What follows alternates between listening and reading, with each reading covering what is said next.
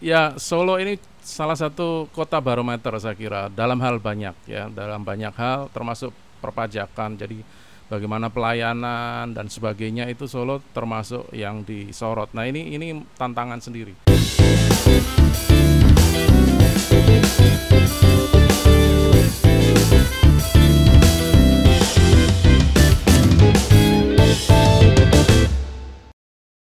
Assalamualaikum warahmatullahi wabarakatuh Halo kawan pajak Jumpa lagi di Celoteh 180 Kolaboratif Podcast Kanwil DJP Jawa Tengah 2 ya.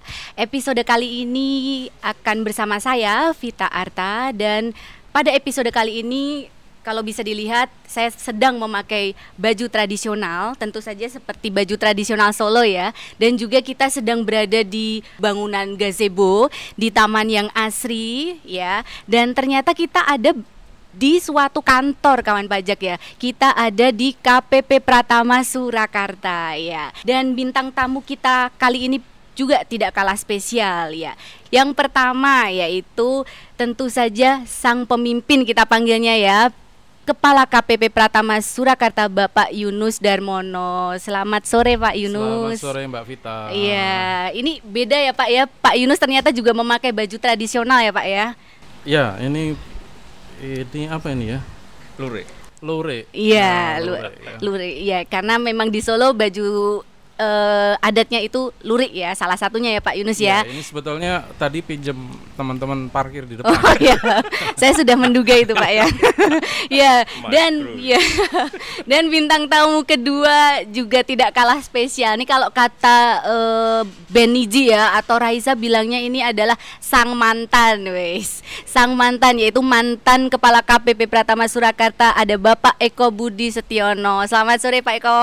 Selamat sore Mbak Vita. Iya, apa kabar Selamat Pak? sore kawan pajak, kabar Iya, baik. kelengkengnya gimana Pak? Alhamdulillah belum berbuah. Oh iya, ganti duren ya Pak ya. Ganti duren. Iya, luar biasa sekali ya Pak Eko Budi Setiono ini adalah eh, mantan kepala KPP Pratama Surakarta yang menjabat eh, sebagai kepala kantor periode 2016 sampai 2020, betul ya Pak ya? Ya, betul. Iya. Nah, eh, kita akan langsung saja kawan pajak ya ngobrol-ngobrol dengan dua punggawa dari KPP Pratama Surakarta ini. Aduh, iya. Kalau pakai baju tradisional agak ribet ya Pak ya, tapi nggak apa-apa kita. Bernafasnya susah. ini. Ya, kita santai-santai ya Pak ya. Eh, Siap. yang pertama kita mau ke Pak Yunus dulu. Nah ini tentu saja eh, yang baru di KPP Pratama Surakarta adalah kepala kantornya ya. Oh, salah. Iya, apa salah. Kepala kantornya Pak Eko. Pak? Loh, Saya penggantinya. oh gitu. Iya. Kenapa?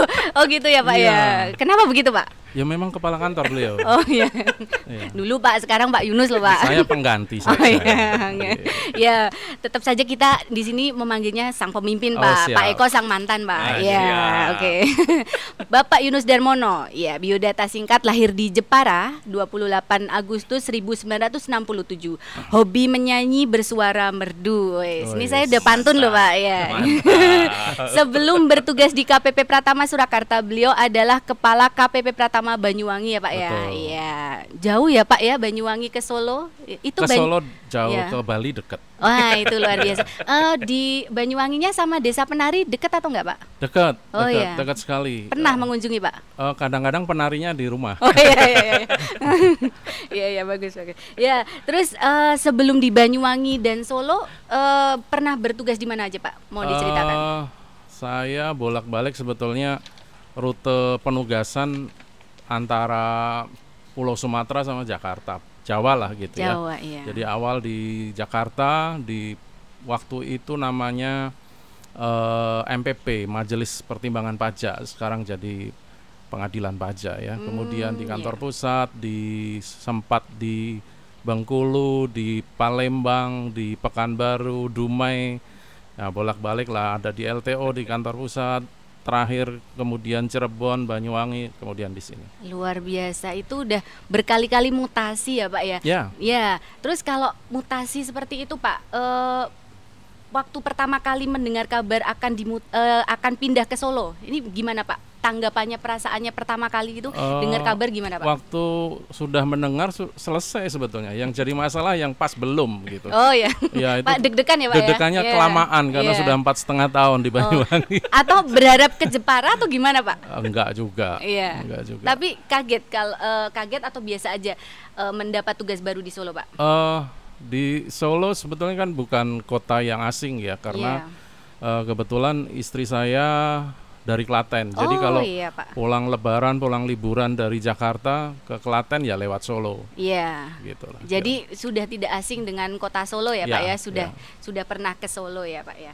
Nah pada waktu menginjakkan pertama kali di KPP Surakarta nih, kesan yang ditangkap pertama kali apa Pak? Apa kelihatan angker, mistis atau indah atau bagaimana Pak? grogi. Oh grogi Iya. ya.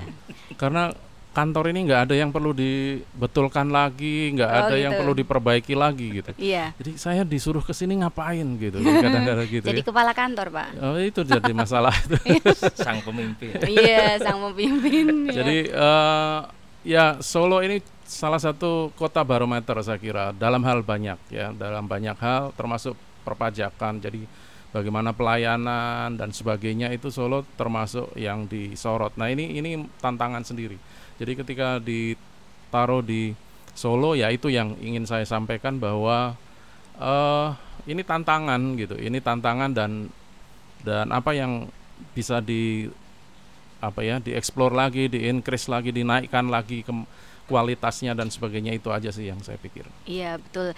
Seperti yang eh, mungkin Pak Yunus juga tahu ya kalau eh, yang viral di apa sih namanya netizen atau Iya. apa gitu Solo itu sebutannya adalah Spirit of Java ya Pak ya. Betul. Eh, pas pertama kali datang di KPP Surakarta Pak, apa yang pertama kali terfikir pertama kali ingin dilakukan Pak Yunus? Apa Pak? Swab. Oh, oh iya swab. Kenapa Pak? Iya, Bisa swab. diceritakan Pak? Karena saya ingin memastikan bahwa saya Iya. masuk ke kantor ini dengan kenyamanan dengan teman-teman gitu ya Iya. karena kondisinya sampai seperti sekarang jadi saya lakukan swab kemudian ketika oh negatif ya alhamdulillah berarti saya udah bisa langsung lakukan dengan teman-teman tetapi sebetulnya ke mana pun kita pindah sa- saya tidak melihat mutasi itu momok sih ya Iya. saya melihat itu kesempatan saja challenge bagi kita untuk oh ini tantangan nih gitu Iya. itu aja jadi ketika pertama kali ke sini ya sama seperti ketika saya mutasi di tempat lain Iya. jadi apa yang saya lakukan DJP atau pimpinan atau institusi sudah menyiapkan segala sesuatunya budayanya sudah nyaris sama lah gitu kan Iya. sudah punya nilai-nilai yang sama sudah punya SOP yang sama ya nggak ada banyak hal Iya. Iya. Jadi eh, sudah biasa ya Pak mutasi itu ya Pak ya. Oke. Baik. Kita sekarang beralih sejenak ke dari sang pemimpin ke sang mantan nih ya Pak Eko nih Pak. Akulah sang mantan. Iya. Eh, kalau kawan pajak, kalau sama Pak Eko mungkin sudah eh, familiar ya eh, sosok Pak Eko ini. Jadi Pak Eko sebelum di KPP Pratama Surakarta merupakan kepala KPP Pratama Sukoharjo. Ya, kemudian pindah ke KPP Surakarta dan sekarang ini Pak Eko menjabat sebagai kepala bidang keberatan banding dan pengurangan di Kanwil DJP Jawa Tengah 2. Waduh, ini cuma di manaan situ Pak? Deket ya Pak ya? Mutasinya apa? Memang selalu deket-deket Sukoharjo Solo Manahan? Atau bagaimana Pak? Pernah punya pengalaman mutasi jauh? Ya, seperti tadi yang disampaikan oleh Bro Yunus ya, kalau Wis. mutasi itu sebetulnya adalah hal yang biasa, biasa. Ya Bro ya. biasa. Nah, jadi sebelum mutasi ya nggak biasa Nah, biasanya yang deg-degan kan gitu, ya kan. Nah, kalau saya pertama memang dulu penempatan pertama itu ada di Makassar. yo ya pernah jauh ya Pak ya, pernah jauh. Iya. Kemudian apa namanya? Kebetulan dapat beasiswa. Nah, habis itu apa dipromosikan kasih di Surakarta ya di kantor ini. Hmm. Itu oh sam- pernah sebelum kepala KPP Surakarta pernah Ya, kasih pernah kasih Ya, di sini. oke oke Nah, itu 2003 sampai 2006. Kemudian ke Sukabumi, Sukabumi sebentar, kemudian ke Jakarta, terus kemudian promosi ke Manado. Habis dari Manado ke kantor pusat, kantor pusat Sukoharjo setahun, masuk Surakarta. Wow. Demikian Iya, ceritanya. terus ke eh, Kanwil ya Kanwil Pak ya. sekarang. Iya, tapi intinya sama ya Pak. Jadi seluruh pegawai DJP itu harus siap dengan mutasi ya Pak Eko ya. Harus siap. Iya. Tapi tadi menyebutkan Jepang ya Pak ya. Ya, pas eh, kalau kawan pajak masuk ke KPP Surakarta, e, kalau masuk ke dalamnya, jadi e, setelah loket kemudian masuk ke dalam itu pasti akan menemui e, suatu taman ya, taman yang sangat asri, kemudian ada kolam ikan koinnya, terus juga ada e, wallpaper spot foto bunga sakura. Ini apa karena uh, apa ya Pak? Apa karena pengalaman Bapak pernah di Jepang atau ternyata Pak Eko ini backgroundnya adalah insinyur pertanian kawan pajak itu ada hubungannya uh, jadi bisa membangun KPP Surakarta seasri ini Pak Eko? Mohon diceritakan Pak Eko. Uh, begini kawan pajak, uh, hmm. saya kira samalah dengan Bro Yunus ya, di mana pun kita harus melihat opportunity, ya kita harus melihat opportunity dan itu adalah uh, tantangan yang harus kita selesaikan di mana pun kita bekerja kita harus bisa menseimbangkan antara tusi utama kita di dalam hal ini adalah penerimaan dengan harmonisasi bagaimana kita bekerja fit yeah. ya kita di kantor kurang lebih selama 9 jam yeah. ya dalam satu hari waktu kita hanya 24 jam dikurangi tidur dikurangi di jalan nah berarti kita ada di kantor ini lebih dari 30% waktu kita yeah, atau betul, separuh dari kita tidak tidur itu ada di kantor. Yeah. Karena itu tuan di kantor ya. Ah, iya. Karena yeah. itu iya. kantor harus dibuat senyaman mungkin, seasri mungkin supaya produktivitas kita bisa naik. Dan yeah. buktinya kan kita lihat di sini. Teman-teman apa pada semangat bekerja, kita sediakan apa namanya kantin yang memadai, Betul. kemudian taman yang memadai, dan kita harapkan juga di samping itu supaya stakeholder yang lain itu melihat kantor pajak ini tidak serem. Oh, betul ya sekali, kan? Pak. Yeah. Kita kan sering mengundang apa eh, teman-teman dari anak-anak playgroup, Bro. Hmm. Kita sering undang ke sini. Kemudian juga kita menerima magang terbuka sepanjang tahun. Yeah. Sebelum Covid loh ya itu. Yes. Ya, ini harapan kita adalah supaya kantor pajak ini tidak serem. Dan yang jelas itu tadi, kita harus bisa mengharmonikan ya kebutuhan uh, kita bekerja dan apa yang bisa mendorong mensemangati kita bekerja gitu yeah, Oke, okay. luar biasa sekali Pak Eko ya. Pada saat Pak Eko uh, periode Pak Eko menjabat uh, di KPP Pratama Surakarta uh, kita dengar banyak sekali prestasinya ya kawan pajak ya. Di antaranya tahun 2018 menjadi juara pertama lomba penilaian kantor pelayanan terbaik di lingkungan Kanwil DJP Jawa Tengah 2 lalu lalu tahun 2019 baru kemarin ya KPP Pratama Solo atau Surakarta menjadi juara satu lomba pengarus utamaan gender atau PUG tingkat Kementerian Keuangan dan kalau kawan pajak pernah berkunjung di KPP Solo seperti yang saya sebutkan tadi ya fasilitas dan pelayanan di KPP Solo ini lengkap dan bagus sekali. Nah, bagaimana Pak Eko tanggapannya mungkin bisa diceritakan apakah memang sudah menjadi tujuan Pak Eko atau cita-cita Pak Eko saat menjabat di KPP Solo bahwa uh, akan menjadikan KPP Surakarta ini menjadi KPP yang juara apa aja gitu Pak ya. Semoga Pak. ya, sebetulnya prinsipnya nggak begitu. Ya, saya kira samalah kita, kami samalah ya dengan Bro Yunus sama. Jadi kawan-kawan pajak apa sih yang ingin kita lakukan? Yang ingin kita lakukan dan yang kita lakukan itu adalah bagaimana memenuhi kebutuhan. Ya, awalnya adalah dari kebutuhan. Hmm. Misalkan, oh, untuk wajib pajak memerlukan sarana dan prasarana laktasi misalkan, itu kita sediakan. Iya. Ya kan? Jadi supaya mereka bisa lebih nyaman. Kemudian layanan di TPT, gimana caranya supaya mereka bisa menjadi apa namanya nyaman dilayani ya? Karena bagaimanapun pelayanan ini adalah mukanya Direktorat Jenderal Pajak, Pajak ya. Di samping itu yang lain-lain itu adalah semangat juang, semangat bekerja dari, dari teman-teman yang luar biasa sehingga kita bisa mewujudkan itu semua. Yeah. Tanpa itu nggak mungkin ya. Yeah. Mulai dari cleaning service, tenaga pengamanan, semua stakeholder yang ada di sini termasuk wajib pajak itu mereka mendukung. Jadi saya kira apa namanya apa yang kita capai tahun-tahun kemarin ya itu adalah sesuatu yang yang wajar dan itu adalah milik apa keluarga besar KPP Pratama Surakarta. Iya. Yeah. Ya dan apa namanya karena setiap waktu itu ada orangnya, setiap orang itu ada waktunya. Yeah. Nah, ya sudah itu yang kita selesaikan, itu yang kita lakukan. Mudah-mudahan ke depan bisa menjadi lebih baik Iya, Itu aja. Iya. Kalau bicara ke depan Pak, tentu kan eh, setiap saat itu eh, selalu ada perubahan ya Pak ya. Menurut Pak Eko ini nanti eh, KPP Surakarta ke depannya kira-kira akan bisa terus seperti ini menjadi KPP juara apa saja atau bagaimana Pak? Mungkin bisa menjadi KPP dengan eh, eh, tujuan-tujuan atau cita-cita yang lain. Menurut Pak Eko bagaimana Pak? Begini, ya dengan kepemimpinan Bro Yunus, ya dan saya percaya itu karena saya sudah melihat eh, record beliau Iya. apa yang sudah dikerjakan. Betul. Saya yakin KPP Pratama ini eh, Surakarta ini setidaknya untuk Jawa Tengah 2 ya memang numero uno di sini Ah, ya. Sulit untuk ditandingi ya, sulit untuk ditandingi. Kenapa?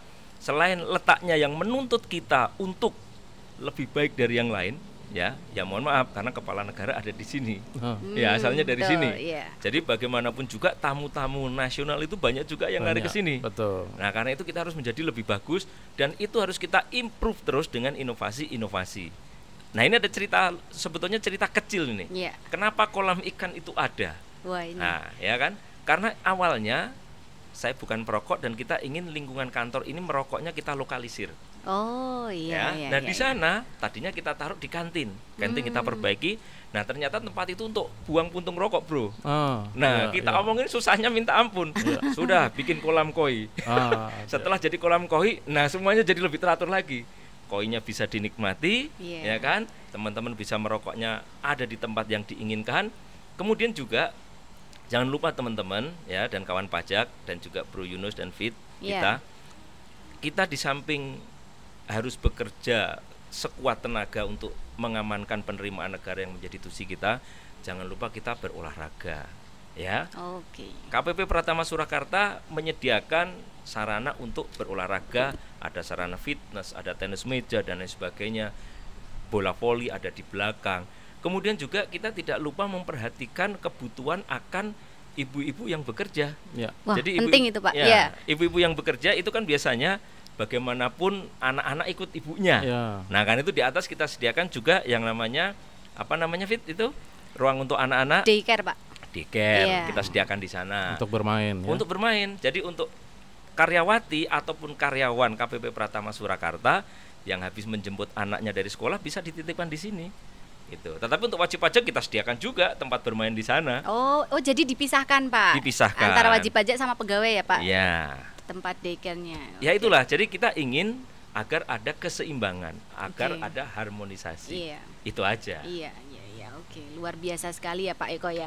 Nah, eh, saat ini tongkat estafet nih Pak ya, tongkat estafet sudah diserahkan ke Pak Yunus ya saat ini ya. Eh, apakah, tetapi apakah ada keinginan-keinginan atau cita-cita Pak Eko mengenai KPP Surakarta yang eh, sedang akan dilakukan atau on proses, tetapi eh, belum sampai terwujud gitu? Mungkin bisa disampaikan, mungkin biar eh, Kita Pak siap Yunus. lakukan ya.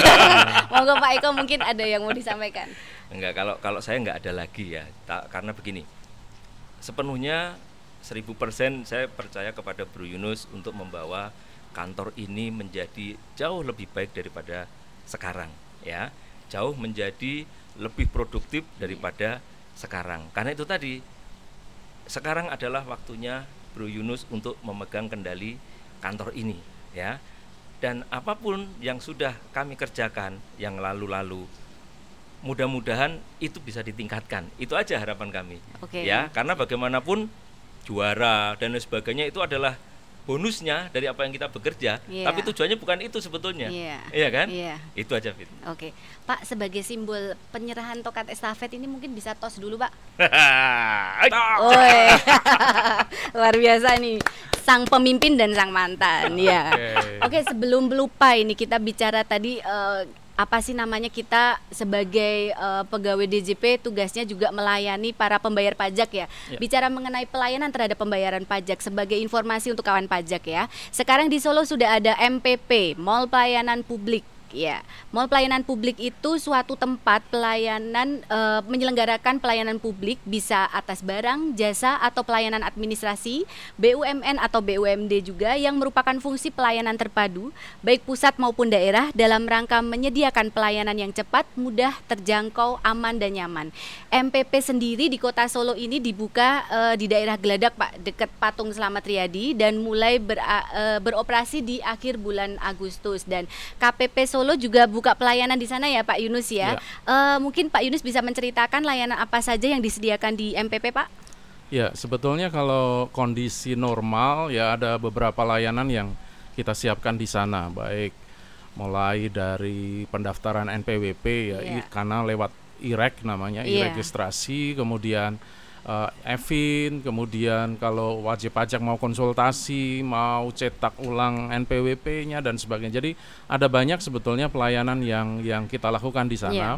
mengikuti perkembangan yang dilakukan oleh Pemda juga.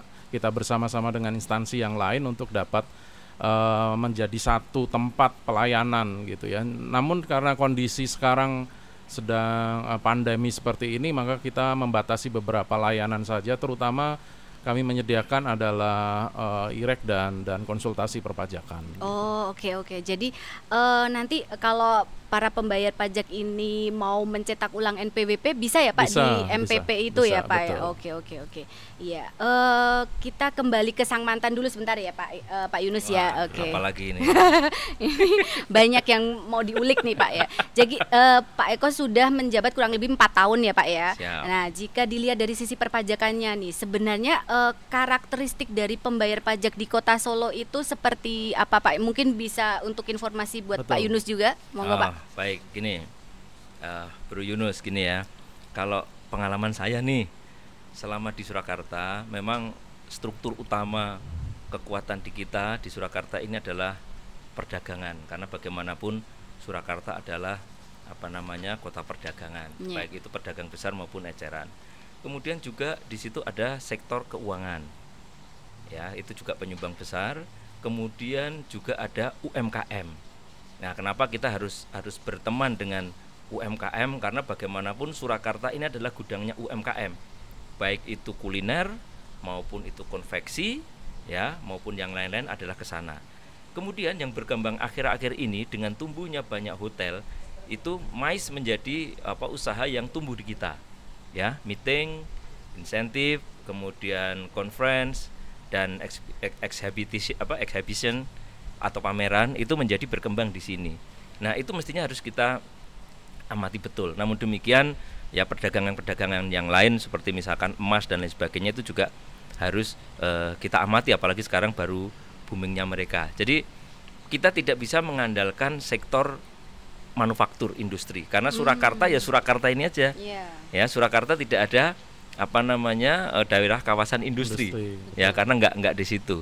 Jadi kalau teman-teman atau kawan pajak melihat Palur, oh Palur itu udah masuk ke Karanganyar. Hmm. Palur rumah saya pak. Ah rumahnya Tani, iya. ya itu masuk ke Karanganyar. Solo Coret ya? Iya Solo Coret. Iya betul pak. Ya, Solo Baru itu masuk Sukoharjo. Yeah. Kemudian Kartosuro itu sebagian masuk Karanganyar, sebagian masuk Sukoharjo. Oh. Solo itu ya Solo ini aja. Ya jadi kekuatan kita adalah UMKM. Karena itu kita harus berteman dengan UMKM dan mungkin kami itu adalah KPP pertama kali yang mempunyai galeri UMKM di kantor ini. Hmm. Dan kami adalah mungkin yang pertama kali melakukan pameran bekerja sama dengan Kanwil dan melakukan upaya-upaya bagaimana supaya UMKM ini bisa menembus ke pasar yang lebih tinggi.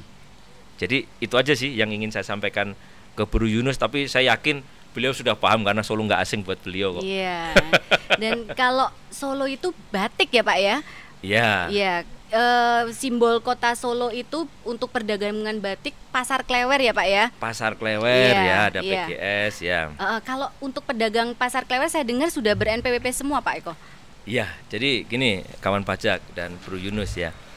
Dulu sebelum masuk di sini atau pada saat saya 2003 sampai 2006 di sini uh, Clever itu masih sulit untuk diajak ber-NPWP. Hmm. Nah, kemudian setelah tag amnesti, pasar Clever mulai dibangun, pedagang mulai masuk dengan dibantu oleh Pak Wali. Ya, kita meng-NPW kan mereka dan mereka konsepnya adalah tetap waktu itu masih uh, PP 46 46 ya Iya. satu persen masih PP 46 satu persen. Nah kemudian dari situ akhirnya berkembang awal-awal dari 1560 sekian pedagang itu semuanya ber NPWP bro. Ya semuanya membayar pajak walaupun dimulai ada yang dari 15.000 20.000 tapi sekarang sudah tumbuh dengan baik dan mudah-mudahan itu bisa kita jaga ya kita teruskan karena satu-satunya pasar yang pedagangnya 100% ber NPWP dan bayar baru Klewer Hmm, boleh dicoba Oh, luar biasa sekali ya. boleh dicek Iya, iya. Oke, kawan pajak, sekarang kita beralih ke sang pemimpinnya KPP Pratama Surakarta ya. Kita beralih ke Pak Yunus ya, Pak ya. Ya. Eh, Pak Yunus kan berpindah dari Banyuwangi ke Solo. Spirit of Java, eh dari Sunrise eh, of Java. Sebutan Banyuwangi bener ya, Pak ya? Sunrise of Java.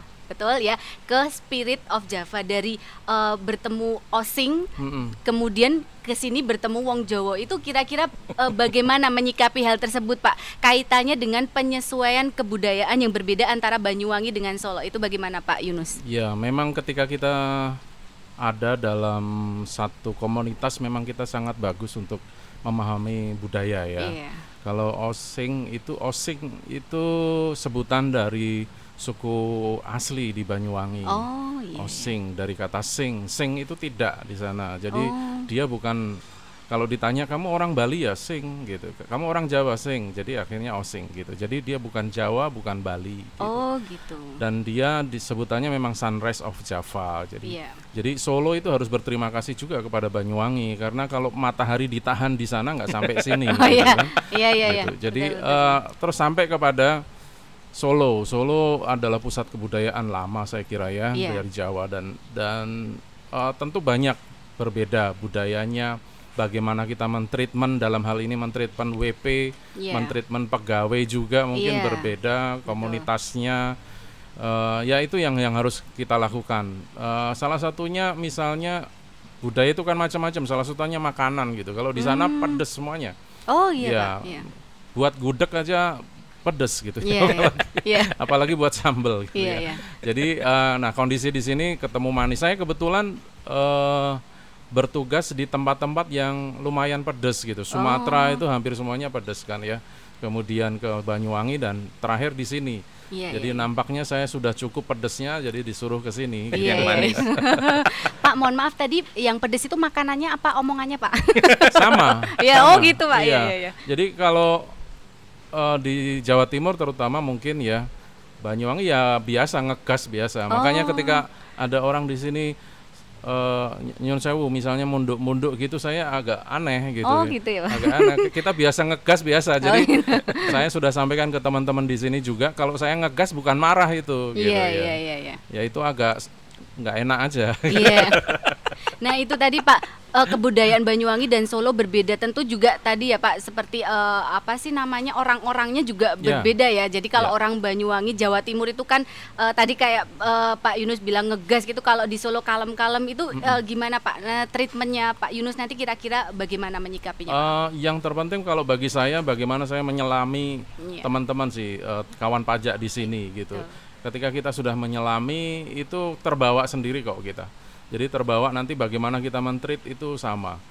Saya kira nggak nggak nggak jauh berbeda lah bagaimana kita menerapkan karena kita udah terbiasa ke mana-mana gitu ya. Iya. Misalnya kalau orang Jawa katanya eh, kalau dipangku justru yang luluh gitu kan. Jadi ya kita pangku semuanya lah Iya, gitu iya. biar bayar pajak Iya. misalnya gitu kan. Iya. Iya betul betul. Jadi eh, kalau karakter wajib pajaknya bagaimana Pak antara Banyuwangi dengan Solo? Apakah jauh berbeda atau sama aja Pak? Ah, sama saja ya, Hmm. sama saja. Nggak ada karakter yang yang yang apa ya, yang secara khas gitu nggak ada sih. Hmm. Saya kira Eh, bagaimana kita treat ya, bagaimana kita melayani. Kita punya standar-standar pelayanan di KPP. Saya kira itu juga berlaku di seluruh Indonesia. Hanya interpersonal, saya kira memang perlu penyesuaian gitu. Hmm. Itu saja sih. Tapi kalau karakter wajib pajak sama saja. Orang itu butuh diyakinkan karena dia mengeluarkan uang untuk membayar pajak Iya. diyakinkan bahwa uangnya nggak ke mana-mana gitu kemudian ini memang benar bayar dan juga uh, hitungannya seperti ini. Jadi mendelivery pesan kita kepada wajib pajak, saya kira itu kita yang menyesuaikan. Tapi pesannya akan sama kan, bayar pajak gitu ya. hmm, ya. Baik baik. Nah terkait uh, ini Pak di Kanwil DJP Jawa Tengah 2 itu Pak Kakanwil kemarin bilang kita menerapkan kolaboratif compliance ya, ya Pak ya. Nah itu bagaimana Pak penerapannya di KPP Surakarta nantinya Pak? Uh, sama sebetulnya ya. Uh, di mana pun memang kita harus lakukan itu. Yeah. Iya. Uh, apalagi sekarang kondisi sekarang uh, kolaboratif itu menjadi syarat kesuksesan suatu suatu usaha, suatu tugas gitu yeah. ya kolaboratif. Kita nggak bisa jalan sendiri, kita nggak bisa menyelesaikan tugas-tugas sendiri bahkan di KPP yeah. di KPP kita juga harus kolaboratif nggak bisa kita jalan sendiri Betul, Pak. dan sebagainya gitu yeah, kita yeah. harus selesaikan okay. bareng-bareng gitu. baik nah tadi udah ngomong yang berat-berat ya Pak wajib pajak pembayar pajak dan lain sebagainya nih ngomong yang ringan-ringan aja nih okay. ya Pak Eko dan Pak Yunus dia nah Pak Yunus kan sudah kurang lebih satu bulan ya Pak ya ya, di Solo kira -kira ya. Satu bulan. Nah ini sudah ke mana aja Pak? Sudah ke tempat wisata mana atau kuliner mana Pak? Pak Yunus? Uh, wisata tentu kita batasi. Oh iya. Tapi kalau Sedang kuliner, ya, ya? ya kalau kuliner uh, mudah-mudahan Mbak Vita sebutkan saya tahu gitu. Oh gitu, nggak hafal gitu Pak Pak ini. Jadi sudah pernah mencoba tapi mungkin nggak ya, hafal namanya ya Pak ya. ya. Soto Triwindu, Tengkleng, Sriwedari, yeah. gitu-gitu lah. Adem ayam, yeah. timlo iya, sini, yeah, yeah, timlo yeah, sana. Yeah. Kita coba semuanya. Nah, kalau ngomong-ngomong tentang Solo mungkin kita tanya yang sudah nah, lebih lama iya, di Solo ya Pak ya. ya, bagaimana Pak Eko? Mungkin bisa diceritakan ke Pak Yunus nih yang pertama tempat wisatanya yang di Solo itu ada apa aja Pak? Ya sebetulnya Bro Yunus ini sudah paham ya. Jadi kalau kalau kita cerita ya ngapain gitu orang kemarin aja kita makan tengkleng ketemu di Sriwedari. saya di, saya nggak diajak loh. ya, ya jadi gini kalau untuk Solo itu memang kan itu tadi ada objek wisata yang apa peninggalan bersejarah seperti keraton, ada Kasunanan sama Mangkunegaran. Yeah. Kemudian kalau wisata, apa objek wisata yang lain itu ya Tawangmangu dan lain sebagainya. Hanya memang kekasannya di Surakarta ini satu tadi yang saya sebutkan mais dan kemudian kulinernya ya Pak Yunus sudah nyoba semua dan beliau sudah paham semua mungkin wedangan-wedangan ini yang harus nanti hmm. diajain oleh nah, teman-teman di sini dia. ya kan ya. mungkin ada pendopo ada cangkir peliri ada mbahwir oh, yang di belakang itu nah ya, itu Pak. harus diajakin ya soto malam Bu Hadi Oh, ya, iya, Pak, iya, gudeg Pak. ceker yang bukanya jam 2 malam. Bro, ada gudeg ceker siap. bukanya jam 2 malam, Bro. Oh, Disuruh iya. buka jam 1 nggak mau. Iya, bukanya jam 2 malam. Jam 2 malam, jam 1 tutup enggak ya? jam 1 masih tutup, jam 2 malam sampai jam 5. Ya, kemudian ada si Jack, kemudian nasi liwet itu banyak, ada wongso lemu, ada yupani dan lain sebagainya. Banyak deh sebetulnya kuliner-kuliner yang menarik di Surakarta yang bisa kita promosikan keluar ya untuk menarik uh, pengunjung pendatang ya. Dulu sebelum Covid itu teman-teman saudara-saudara kita dari Semarang sama dari Surabaya itu hari Sabtu tuh rata-rata kuliner di sini. Pagi mereka sarapan, ya siang mereka makan apa mungkin sate kambing entah di tempatnya Haji Bejo, entah di tempat yang yang lain ya atau mungkin mereka makan tengkleng. Nah, mereka baru pulang ke Surabaya. Hmm. Sekarang dengan adanya Covid kita merasakan hmm. ya nanti bisa dilihat Bro Yunus nanti bisa lihat di penerimaan UMKM kita kan memang selain di apa namanya uh, insentif insentif dari pemerintah laporannya pun aduh turunnya minta ampun drastisnya. Ya. Tapi oke okay lah mari kita bersama-sama membangun Surakarta ya, membangun UMKM-nya bekerja sama dengan ada PMS, asosiasi-asosiasi misalkan seperti Kadin dan lain sebagainya. Nah, supaya apa? ekonomi di Surakarta menjadi tumbuh, menjadi hidup, ya kita menjadi nyaman dan pembayaran pajaknya pun bisa kita terima dengan baik. baik. Saya kira itu. Iya iya iya. Jadi uh, kalau di Solo ini terkenal dengan uh, kalau orang mungkin uh, banyak mengejar untuk hidup di Solo untuk peningkatan kenyamanan, selain itu juga peningkatan kolesterol, Pak. Iya iya iya. iya. Oke Pak, sebagai kepala kantor dan sudah bertugas di mana saja ya Pak ya di berbagai daerah di Indonesia mungkin uh, saya mau bertanya kepada Pak Yunus dan juga Pak Eko pengalaman unik apakah yang pernah uh, dialami sebagai kepala kantor? Nggak nggak mesti harus di Solo atau Banyuwangi mungkin bisa diceritakan. Monggo dari Pak Yunus dulu mungkin Pak. Unik uh, masing-masing tempat memang memiliki cerita ya, memiliki cerita. Tetapi hal yang tidak pernah saya lupakan itu ketika waktu itu saya penempatan di Banyu eh, di Bengkulu. Oh iya pak. Pada saat Bengkulu kemudian belum belum satu bulan saya kira hanya beberapa minggu gempa yang paling besar Hmm, dulu hmm, itu. iya, nah iya, iya. itu itu pengalaman yang yang yang apa ya tidak pernah terlupakan karena Iya, iya, iya. bahkan kotak-kotak baju itu kita belum buka sudah gempa gitu. Oh iya pak. baru landing berarti ya Jadi baru pertama kali mendarat di Bengkulu untuk bertugas, terus Ya, gempa gitu pak? ya, Oh, ada oke. ada gempa yang besar yang cukup cukup eh, ya menasional lah gitu. Iya luar biasa. Monggo Pak Eko pengalaman unik mungkin pak? ya kalau pengalaman unik saya mungkin agak agak berbeda santai aja ini Iya. jadi waktu pertama kali saya bertugas di Sukoharjo mutasi di Sukoharjo memang kalau teman-teman Sukoharjo rasanya belum banyak yang kenal Iya. ya jadi begitu saya datang masuk satpamnya bingung saya dikira WP Wah. Iya iya iya. Nah, saya- OP saya- prominent pak. saya tanya ruang kepala kantor sebelah mana Iya, iya. di atas saya diantar sampai ke atas disuruh nunggu di apa ruang tunggu ya sudah Pasti itu securitynya sampai sekarang malu ketemu Pak Eko. Tapi itu terjadi juga di Surakarta loh. Oh, sama Bapak? Iya. Bukan saya kan Pak? saya terjadi saya datang saya datang terus bapak ke mana Eh, kepala ke kepala kantor oh iya pak silahkan pak Gitu. tapi mungkin karena saya pakai masker Oh iya. padahal iya, saya iya. udah masuk satu minggu loh itu Oh, mungkin dia WFH tiga Oh, bulan gitu jadi. Iya.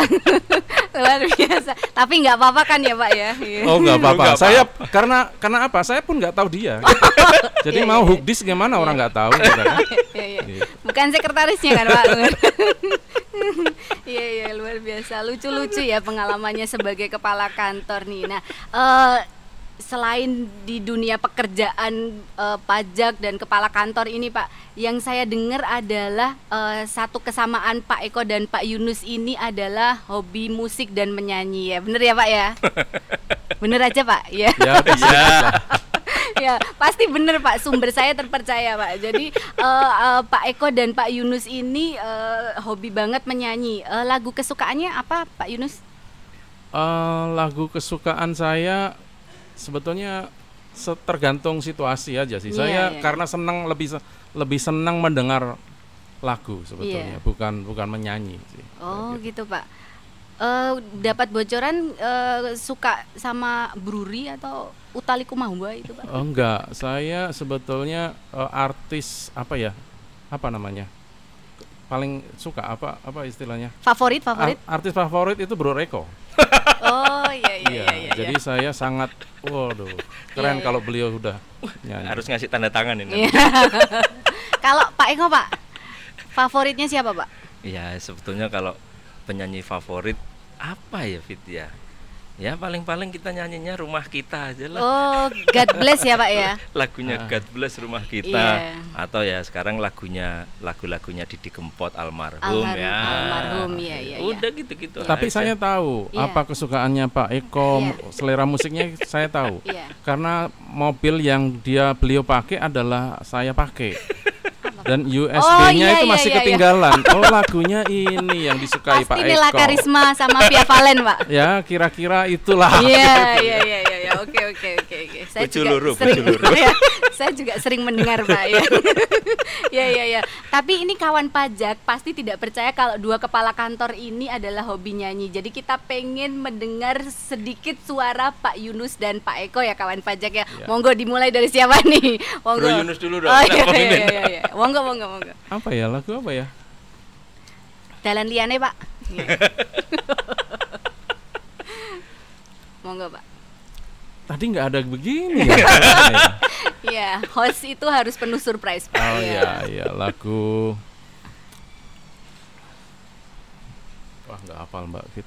Apa aja pak yang nggak nggak harus satu lagu pak Ya nanti durasinya nggak cukup pak Ya satu bait aja pak mungkin pak Kamu minta lagu apa? Wes, ya itu Pak Dalan Liane kan udah pernah nyanyi Pak. Sing gitu. Yang Jalan liane. yang itu loh Pak. Aduh, nanti saya yang nyanyi Pak. Apa aja Pak? Apa aja Pak? Oh Kus Plus mungkin Pak, Kus Plus Pak. Pak Eko dulu. Ya, Pak Eko dulu boleh nanti. Pak Yunus sambil Ah, mikir. ah, oke. Ya, monggo Pak.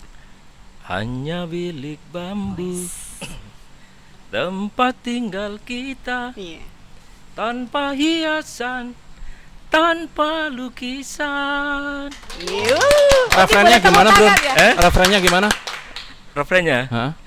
eh, Rumah kita gimana? lebih baik di sini. Rumah kita sendiri. Iya, luar biasa. Ya udah itu aja. Ah, udah. Saya kan udah nyanyi. Saya yang malah dikerjain loh ini, tapi luar, menyanyi rumah kita ya, KPP Solo rumah kita ya Rumah Pak ya. Iya. Karena segala anugerah yang kuasa ada di sini. Wes, luar biasa. Jadi tapi terbukti ya kawan pajak ya. Jadi dua kepala kantor ini selain eh, tugasnya mengumpulkan penerimaan negara tapi juga hobi menyanyi dan memang benar-benar bisa menyanyi luar biasa. ya oke. Eh, kemudian eh, Pak Yunus eh, dan Pak Eko harapan untuk eh, KPP Pratama Surakarta atau Kota Solo pada umumnya apa nih Pak? Monggo silakan. Siapa? Aku dulu. Monggo, ya. Oke, gini. Eh, saya berharap teman-teman semua ya di bawah kepemimpinan Bro Yunus dan tentunya masih berkolaborasi dengan Kanwil bisa menjadikan Surakarta jauh lebih baik dan Iya. saya yakin itu ya. Dan saya melihat potensi teman-teman semuanya untuk eh, menuju ke sana juga masih ada ya. Inovasi-inovasi juga masih terbuka lebar peluang untuk itu juga masih terbuka lebar sangat lebar. Ya 2019 kita juara pengarus utamaan gender tingkat Kementerian Keuangan bro waktu itu ya. Dan itu adalah DJP yang pertama kali. Nah saya berharap kita DJP mulai bangkit dan itu bisa menjadi suatu acuan bagi eh, kantor-kantor yang lain. Di samping tusi utama kita adalah mengamankan penerimaan negara. Iya. ya saya kira itu aja yang yang yang apa kita harapkan. Dan saya yakin eh, Bro Yunus bisa apa namanya menjadikan KPP ini menjadi jauh lebih baik dari apa yang sudah pernah eh, direalisasikan oleh teman-teman. Iya.